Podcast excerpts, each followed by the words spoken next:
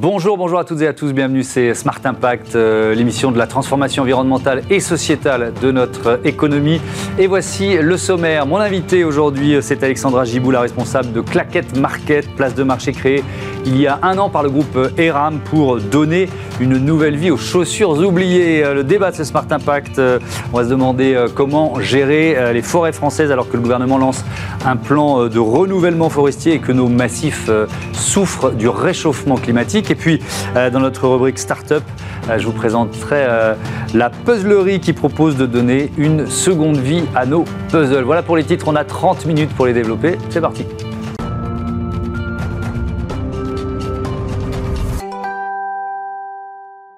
Bonjour Alexandra Gibou, bienvenue.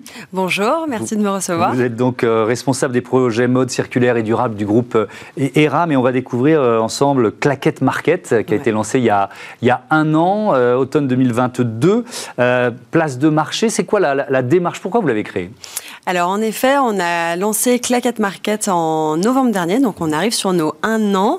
Euh, on l'a créé initialement, alors le projet, ça fait euh, plus de trois ans qu'on l'a en tête et qu'on l'a testé, parce qu'on a d'abord fait deux ans de tests en magasin pour être sûr euh, de l'appétence de nos clients mhm. et de savoir si ça allait même au niveau de nos boutiques euh, prendre aussi parce que ça impacte euh, quand même les, réseaux de magasins. On l'a lancé parce qu'on a fait plusieurs constats. C'est qu'aujourd'hui, le premier, c'est que l'industrie de la mode est une des plus polluantes, qu'il y a des tonnes de chaussures qui dorment dans les placards des consommateurs euh, et que les consommateurs se tournent de plus en plus vers des économies circulaires, la seconde main, les produits reconditionnés.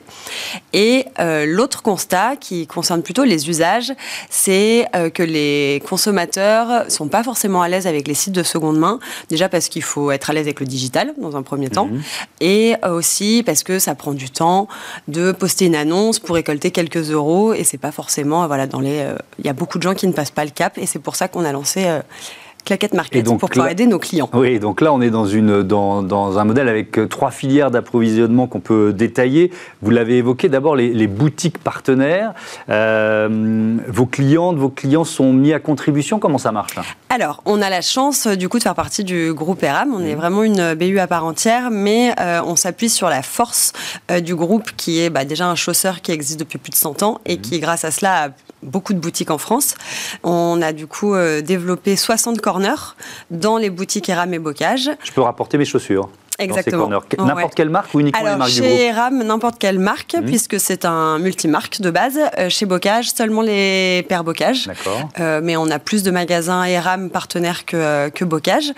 Euh, et là, en effet, vous, alors nous, l'idée, c'est vraiment d'être facilitateur. Donc, vous nous ramenez vos paires, donc quelle que soit la marque chez ERAM, mhm. on, les, on, vous les prend, on les, donc on les bichonne, ce qu'on appelle nous bichonner. Reconditionne en quelque voilà, sorte. Mais enfin, c'est un reconditionnement à la main dans les boutiques, donc on appelle ça le bichonnage parce que donc on les hygiénise, on les mhm. nettoie à l'intérieur, à l'extérieur, on les recire, on les vraiment, on les, on les embellit, mhm. qu'elles soient vraiment toutes nickel pour la vente.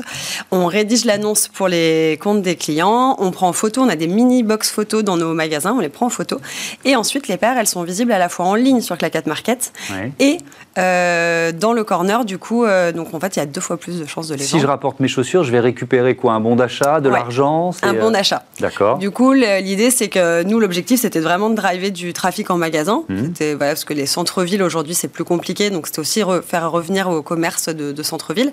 Euh, et puis nos, nos, comment, nos conseillers en magasin passent beaucoup de temps à bichonner les chaussures, prendre les photos, mmh. mettre en ligne. Euh, donc l'idée, c'est voilà, ils récupèrent un bon d'achat du montant de leur vente auquel on ajoute 30% supplémentaires. Et ces bons d'achat, ils sont cumulables. Donc vraiment aujourd'hui, dans une période d'inflation de baisse de pouvoir d'achat, mhm. c'est quelque chose qui enchante les clients parce qu'ils peuvent du coup vendre plusieurs paires qui traînent dans leur placard, se faire un joli pactole, une belle cagnotte auquel on ajoute 30% et s'acheter euh, une paire euh, voilà, mhm. sans avoir à, débourser. Deuxième source d'approvisionnement, la manufacture euh, ERAM qui est située à Montjean-sur-Loire, on est dans le, dans le Maine-et-Loire, qui produit 280 000 paires par an à peu près. Je sais pas trop leurs chiffres de production. C'est ce que j'ai lu en préparant l'émission. Mais il y a des chaussures qui ont des petits défauts, c'est euh, ça, et c'est là que la quête market ah, intervient. Alors la manufacture, c'est vraiment une usine qui appartient au groupe ERAM depuis toujours, qui font aujourd'hui des chaussures made in France pour le groupe, mais pas que, aussi mhm. pour des marques extérieures. Euh, et on avait, on a créé un petit atelier de reconditionnement avec Jean-Olivier, qui est le directeur de la manufacture, pour justement, parce que le constat en créant Claquette Market, c'est qu'il y a des tonnes de paires qui reviennent des magasins et qui, ce qu'on qui sont ce qu'on appelle défraîchies. Mmh. Parce qu'elles ont été essayées, il y a une bride qui a cassé, il y a un pied qui est décoloré par rapport à l'autre, et tout ça, c'est des paires qu'on ne peut plus vendre. Euh, du coup, bah, qu'est-ce qu'on fait de ces paires-là? On s'est dit, bah, on les renvoie à la manufacture. eux, ils ont toutes les compétences pour les remettre en état. Ils peuvent repiquer une chaussure, remettre une boucle, la recolorer. Et du mmh. coup, en fait, on revalorise toutes ces chaussures, elles reviennent comme neuves, et nous, on les vend à moins 50% sur le site Claquette Market et en magasin. Troisième source, la communauté, en quelque sorte. Euh, vous, et moi, si j'ose dire.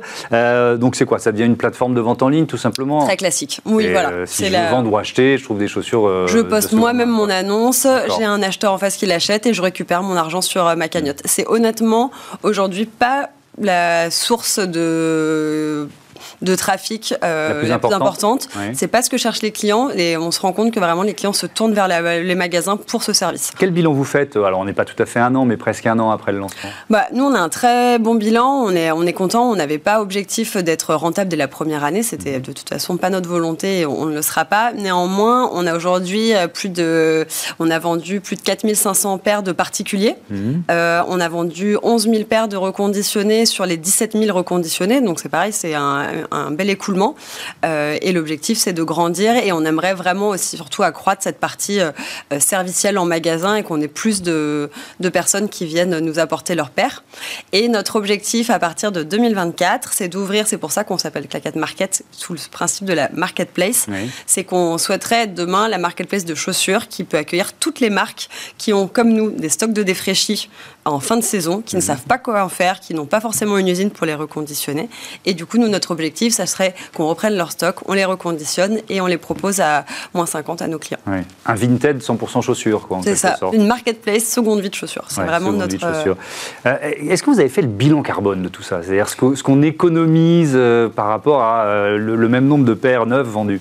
Alors, on est en cours. J'ai pas les... On a lancé une étude. C'est assez long. C'est des études qui prennent pas mal de temps. On s'était dit qu'on la lancerait justement à partir de nos un an. Donc là, on a, on a lancé l'étude aujourd'hui. J'ai pas tous les chiffres, mais c'est quelque chose qu'on publiera quand notre rapport sera sorti. Évidemment, et ça fait partie des objectifs. Parce que, évidemment, le, modèle économique des rames, comme de toutes les marques de retail, c'est d'abord de, vendre des chaussures neuves au plus grand nombre. On, se, vous n'êtes pas la première à qui je pose la question, mais qu'est-ce qui fait qu'on on se dit on va être notre propre concurrent d'une certaine façon? Alors, c'est c'est pas tant être concurrent, c'est comme euh, en automobile, on a les, les concessionnaires vendent du, euh, du, neuf et de la. Ça, ça semble étonnant dans le dans le vêtement, Mais en fait, les chaussures, alors que c'était dans, dans, le, dans, le, modèle courant en auto. Vrai. Exactement. Et du coup, c'est vrai que c'est plus proposer aux clients euh, bah, toutes les possibilités qu'ils ont aujourd'hui. Ils peuvent à la fois acheter du neuf, de la seconde main. C'est à eux de choisir en fonction de leur budget, de leurs convictions. Et c'est pas de la concurrence, c'est plutôt justement élargir et mmh. aller chercher une nouvelle clientèle qui euh, va être euh, plus adepte et qui se dit tiens, je ne pensais pas que ERAM euh, pouvait proposer de la seconde main. Et hmm. Ça veut dire que ça, vous en rendez déjà compte 11 mois après le lancement il y a des clients qui viennent en magasin qui ne seraient pas forcément venus, qui n'étaient pas dans, le, voilà, dans, la gamme de clientèle de, des rames ou de bocage. En effet, on a des nouveaux clients, on se, on se rend compte des, clients qui passent le, les portes de ces magasins-là pour justement Claquette Market parce qu'ils viennent déposer. Euh, ça, on en a. Et puis, on a aussi euh, des clients qui vont, euh, par exemple, sauter le pas parce que les paires de seconde main, c'est aux alentours de, je sais pas, 20 euros, des choses comme ça. Donc, c'est aussi parfois des le petit plus pour se faire plaisir. Donc je viens en boutique et puis je m'achète, euh, je sais pas, un sac ou une paire et puis à côté je vois par exemple, même pour ma fille, une paire, euh, oh bah elle est pas chère et je la prends et j'en avais besoin, ça tombe bien quoi.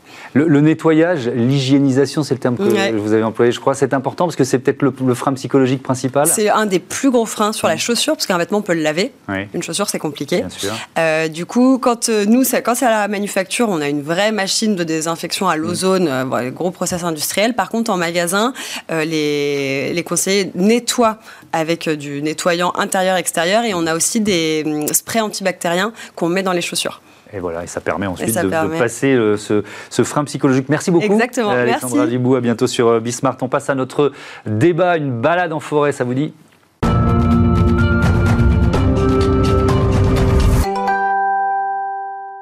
Le débat de ce Smart Impact avec euh, Hélène Rambourou, bonjour. Bonjour. Bienvenue, vous êtes directrice adjointe du département développement durable et numérique euh, chez France Stratégie. Anne Dunoyer, bonjour. Bonjour. Bienvenue à vous aussi. Vice-présidente de la Fédération France Silva, vous représentez euh, les 3 500 000 propriétaires forestiers français. Je vais commencer avec vous avec une question simple. Comment se porte notre forêt? Euh, la forêt euh, souffre du réchauffement climatique, bien entendu. Elle souffre euh, de dépérissement et de maladies qui sont accélérées par ces épisodes de chaleur intense que nous avons et pas forcément aux périodes qui seraient bon, bon pour elle. Donc, on a entendu beaucoup parler de la crise des scolites, notamment dans, le Grand Est, mmh. mais du dépérissement du hêtre, des difficultés sur le chêne, le frêne, enfin beaucoup d'essences qui sont effectivement touchées par ce réchauffement. C'est à la fois des arbres qui peuvent être malades ou qui vont grandir moins vite Il y a aussi ça? Euh, Pour l'instant, c'est plutôt soit des arbres malades, soit des arbres dépérissants. Donc, qui vont effectivement, le processus de mortalité s'accélère. D'accord. Quelques chiffres sur la forêt française, ça représente 31% de la superficie de la surface du pays et c'est la quatrième forêt européenne après la Suède, la Finlande et euh, l'Espagne. Euh, je disais en préparant l'émission que certains massifs, vous parliez du Grand Est, sont devenus émetteurs de carbone. Je me suis dit, mais comment c'est possible? Alors effectivement, quand euh, il y a des, des, crises sanitaires importantes, il est nécessaire de prélever les arbres, à la fois pour essayer de les valoriser économiquement et puis aussi pour pouvoir assurer le renouvellement derrière mmh. de, de ces forêts. Et euh, quand on prélève massivement du bois, effectivement, euh, le stock de carbone de la forêt euh, est, moins important. Hmm. Mais il va se reconstituer, la, pompe, j'allais dire, de carbone va se réenclencher à partir du moment où on replante des arbres et que la forêt va se reconstituer. Mmh. Hélène le, gouvernement met en place un, plan de renouvellement forestier. quel budget dans le cadre de, de France Stratégie? Quel principe aussi? Alors, euh, je ne vais pas commenter le, plan du gouvernement, mais euh, ce qu'on peut dire, c'est qu'en effet, le plan du gouvernement est ambitieux. Mmh. L'idée, c'est de renouveler les peuplements, en particulier les peuplements dépérissants. Il y a de gros enjeux, en effet, pour réenclencher la pompe à carbone et pour exploiter la forêt. En revanche, ça peut être compliqué, d'une part parce qu'il faut avoir les plans, mmh. et on n'est pas tout à fait prêt sur, en matière de pépiniéristes sur les plants. Mhm. Et qui dit renouvellement de la forêt euh, dit changement des espèces, changement des variétés, et ceci pourrait avoir un effet sur les écosystèmes forestiers. Mhm. Quel est le, rôle de France Stratégie dans ce cadre-là? France Stratégie, euh, son rôle, c'est d'éclairer le débat, mhm. euh, de mettre en exergue les lignes de divergence et de proposer des solutions à long terme. Quand vous entendez euh, Emmanuel Macron dire euh, on va planter un milliard d'arbres en 10 ans, euh, bon, le chiffre claque, très bien. il fait de la politique aussi, le président de la République. Vous dites quoi C'est réaliste ou pas? Moi, je me dis déjà, c'est super qu'on parle de la forêt, qu'on mhm. parle de la forêt de cette manière. On attendait ça depuis un moment. donc, on est très heureux, effectivement, que le gouvernement s'intéresse autant à la forêt. Maintenant, planter un milliard d'arbres, c'est ambitieux. Et planter un arbre, c'est pas juste mettre voilà, un plan en terre, mhm. c'est faire une étude de sol, une étude d'essence pour savoir ce qu'on va pouvoir y planter, préparer le sol, euh, ensuite planter et entretenir la plantation pour permettre euh, d'obtenir du bois d'œuvre. Donc c'est pas uniquement planter un arbre, c'est une action aussi de filière pour enclencher tous les phénomènes qui vont nous permettre d'arriver euh, à l'objectif. Mmh. Pour les forêts dépérissantes, par exemple, Hélène quelle, quelle solution, quelle piste on peut, on peut enclencher aujourd'hui? Alors il y a des travaux pour euh, évaluer quelles pourraient être les espèces qui seraient adaptées au nouveau climat. Il mhm. fait plus chaud, il y a plus de sécheresse et parfois les espèces en place ne sont plus adaptées. Donc l'idée, ça serait de renouveler les peuplements avec des espèces qui soient adaptées au climat futur. Mais bien sûr, c'est compliqué parce qu'il euh, il y a beaucoup d'incertitudes quant au climat futur. Et l'idée, c'est aussi d'éviter de renouveler euh, en plantant une seule espèce parce qu'on sait bien que planter une forêt avec une seule espèce, ça rend cette forêt plus vulnérable mhm. en cas de crise sanitaire ou climatique. moi, j'ai vécu toute ma jeunesse et encore beaucoup aujourd'hui dans, le sud-ouest et entre Bordeaux et Biarritz, je traverse quoi? La forêt des Landes, c'est vrai que c'est frappant. Euh, c'est un une logique qui est totalement dépassée, évidemment, qui est très très ancienne. Aujourd'hui, on fait comment quand on décide de replanter? Et ben, ce que je disais, il y a une analyse des sols qui est extrêmement importante parce qu'il faut savoir, comme euh, il a été dit, euh, ce qu'on va planter. Donc on n'est pas devin, on, va être obligé de faire des expériences. Euh, c'est ce qui est fait un peu sur le territoire, hein, suivant les. Mais je vois l'Espagne, pardon, je vous, interromps, mais l'Espagne, donc juste devant nous en termes de, de surface forestière, on peut s'en inspirer, j'imagine, parce que c'est un pays plus sudistes que nous, euh, confrontés à des chaleurs extrêmes plus, depuis plus longtemps que nous Oui et non, parce qu'en fait, il y a des espèces du sud, si on les remet par exemple dans le Grand Est dont, on parlait tout à l'heure, euh, il, il, peut geler encore très fort l'hiver et ces essences ne seront pas forcément adaptées mm. tout de suite. Donc c'est pas si facile de trouver pas si facile. il faut qu'elles puissent... Euh, l'idée, c'est quand même de faire du bois d'œuvre, donc il faut que ce soit des essences, pas simplement qui poussent, mais qui mm. puissent faire de beaux armes. À quoi ce, ce bois coupé, là, si on parle de l'usage de l'économie du bois, à quoi est-il utilisé prioritairement? Du bois d'œuvre. Euh, donc pour faire euh, voilà pour servir à la construction, pour mhm. faire euh, des tonneaux pour le vin, pour tout ça. Et puis donc ça c'est vraiment l'importance de l'agrume et ce qu'on veut arriver à mhm. faire quelque chose de beau. Et puis il y a les coproduits du bois qui sont eh bien le houppier parce que le houppier on peut pas le valoriser dans la construction ou autre. et puis aussi les, travaux de sylviculture qui amènent à prélever du bois qui est pas du par exemple pour des éclaircies qui est du bois qui ne peut pas être utilisé autrement qu'en bois énergie euh, parce que euh, ce sont des petits morceaux de bois. Voilà, c'est pas important. Mais le bois énergie prend plus de place que le bois d'œuvre. Alors c'est pas l'objectif. En fait, est-ce que c'est le cas aujourd'hui? Alors, je ne voudrais pas rentrer dans des chiffres euh, qui, mm. qui pourraient être contredits, mais ce que je veux dire, c'est que le bois énergie, Mm. Euh, doit être issu d'un mode de sylviculture et non euh, euh, parce que voilà donc c'est la sylviculture qui sert le bois énergie et non pas la bio la, bio, la bioénergie enfin le bois énergie qui doit être mm. pris en forêt. Je pose cette question, Hélène Arambroux, parce que évidemment la combustion du bois, ça émet du carbone, donc ça pose une, question presque de stratégie de, de toute la, la, filière. Quelles sont aussi vos préconisations en la matière? Alors nous, on a regardé en effet ce qui était sorti de la forêt mmh. et ce qui était réellement brûlé, parce qu'en effet, on privilégie dans les textes une utilisation en bois d'œuvre, mmh. donc bois d'œuvre, charpente, euh, menuiserie, etc. Euh, mais dans les faits, en fait, tous les coproduits de la sylviculture et de la transformation du bois partent euh, en bois énergie. Et donc, si on regarde à la fin ce qui est brûlé, c'est quand même 68% du bois de la forêt française qui est actuellement brûlé. Et cette filière de bois énergie est très soutenue parce que on a longtemps considéré que le bois énergie était neutre en carbone, c'est-à-dire mmh. on brûlait des bois, du bois et instantanément un arbre repoussait et recaptait mmh. le carbone qui avait été émis dans l'atmosphère. Sauf que ça prend beaucoup de, longues années. Exactement. Mmh. C'est ce qu'on essaie de montrer, c'est que finalement il faudrait peut-être considérer euh, cette convention qui dit que le bois énergie est neutre en carbone et considérer que cela met plusieurs décennies avant que le carbone émis par la combustion soit capté. Est-ce que ça suppose aussi de réorienter d'une certaine façon les aides publiques oui, c'est ce que nous préconisons parce que finalement, euh, tout ce qui est bois d'œuvre ou bois industrie, donc bois industrie, ça va être par exemple du panneau de particules ou de l'isolant type fibre de bois. Euh, ce bois industrie permet euh, de stocker du carbone puisque le carbone n'est pas brûlé, donc il est stocké, il est peut-être brûler à la fin, euh, lors de la fin de vie du matériau. Mais ce qu'on préconise, c'est de réorienter les aides plutôt vers le bois matériau, donc bois d'œuvre et bois industrie, et de réduire peut-être les aides au bois énergie. Mmh. Euh, Anne de Noyer, le, gouvernement veut tripler l'effort euh, consacré au renouvellement de la forêt française. Vous vous attendez quoi des pouvoirs publics aujourd'hui? On attend, bah, il faut, faut, bien structurer la filière, parce que pour renouveler la forêt, on a besoin de plans quand il s'agit de plantation, mais la forêt est aussi gérée en, en régénération naturelle et pour ça, la régénération naturelle euh, n'est pas naturelle. Il faut vraiment l'accompagner. Et on a besoin d'entreprises de travaux forestiers qui nous accompagnent. Et il est important justement que cette filière puisse être dynamique de manière à ce qu'on ait les emplois qui euh, mm. correspondent aux travaux dont on a besoin en forêt. Je, reviens à la première question. Est-ce qu'il y a une forme d'urgence? C'est-à-dire que est-ce que euh, d'année en année, on a plus ou moins de superficie de mètres carrés, de kilomètres carrés de forêt en France? Alors la, la forêt française a plutôt tendance à augmenter en superficie. Maintenant, ce à quoi il faut faire attention, c'est qu'elle euh, et ce à quoi on s'emploie à Francilva, c'est euh, de, de, communiquer auprès des propriétaires de façon à ce que les propriétaires forestiers soient acteurs de la gestion durable de la forêt. Mhm. Parce qu'il ne s'agit pas d'avoir simplement de la forêt, il faut vraiment euh, rentrer dans une dynamique de sylviculture pour que toutes les multifonctionnalités de la forêt puissent perdurer. Mhm. Avec, on va terminer là-dessus, des enjeux de biodiversité aussi. C'est un terme qu'on n'a pas encore employé et qui est ultra important, évidemment. Oui, ce qu'on voit, c'est que finalement, une forêt exploitée, elle peut parfois avoir une biodiversité moins riche parce qu'il y a moins de bois mort au sol, il y a moins de gros arbres, de vieux arbres. Mhm. Et or, ces vieux arbres ont de nombreuses cavités, donc permettent à des insectes, à des coléoptères, à des pics, à des mésanges de vivre.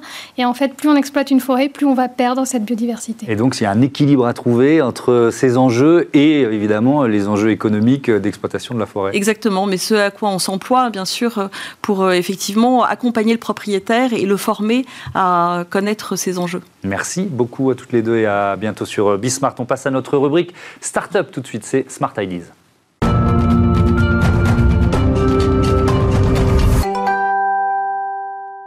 Smart Ideas, notre rubrique euh, Startup avec euh, Émilie Huette. Bonjour. Bonjour. Bienvenue, vous êtes directrice de la puzzlerie créée en 2022. Avec quelle idée? C'était quoi votre déclic? Alors, euh, quand j'ai quitté mon dernier job, j'avais euh, envie et besoin de passer un peu moins de temps derrière les écrans mmh. et euh, je cherchais un petit peu une activité qui me permette justement de tendre vers ça. Et je suis tombée par hasard sur des très jolis designs de puzzles mmh. et ça m'a donné envie de m'y remettre. Et c'est là que j'ai commencé à creuser un petit peu ce sujet. Je me suis dit, mais est-ce que il y a vraiment, est-ce qu'on couvre tous les besoins de ce secteur aujourd'hui dans le puzzle adulte mmh.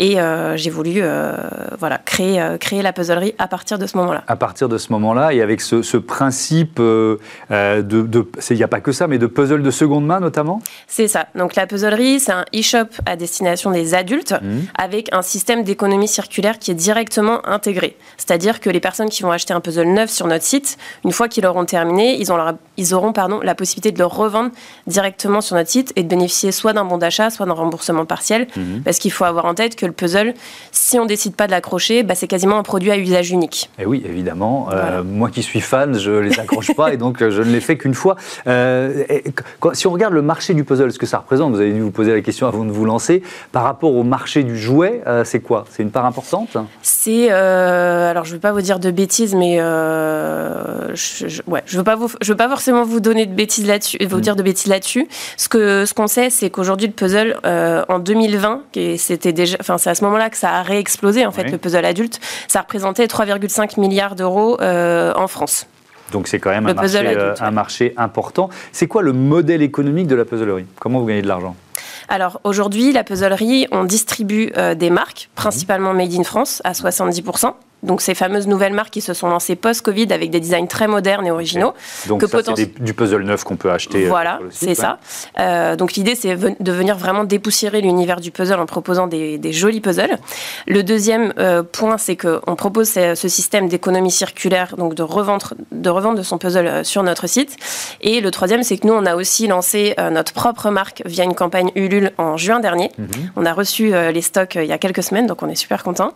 Et, et en fait, via ce, cette collection qu'on a nous en propre, on souhaite la distribuer donc dans des points de vente euh, physiques euh, et également sur, euh, sur des marketplaces pour aussi communiquer à travers notre packaging sur notre concept justement d'économie circulaire. Hmm. Le, puzzle Made in France qui s'est donc relancé, c'est lié à la crise Covid, on l'a on, l'a bien compris. ça n'existait plus du tout. Il y avait quelques quelques marques, quelques fabricants. Il y avait, il y avait un fabricant qui, qui était qui était là, qui était un peu tout seul et du coup de puis, euh, il y a deux, trois autres fabricants qui se sont lancés et qui sont venus aussi moderniser un peu les méthodes de production et qui aujourd'hui nous permettent euh, de faire des puzzles d'une qualité euh, assez, assez remarquable. Et, forcément plus cher que les puzzles qui viennent de l'autre bout de la planète? Forcément un petit peu plus cher, mais voilà, il y, a tout un tas de raisons pour lesquelles on, préconise plutôt le, Made in France. On sait qu'il y a la qualité, on sait mhm. qu'il y a, le, il y a le, la partie émission de, gaz à, effet de serre, donc, donc voilà. Oui, ce sont des arguments importants. L'inflation de, longue durée que nous subissons euh, euh, en, ce moment, est-ce que ça accélère le passage à la seconde main? Est-ce que vous, dans les, dans les raisons euh, d'achat, vous, vous, avez cet argument qui vient? Complètement. En fait, alors est-ce que c'est lié à la crise Covid?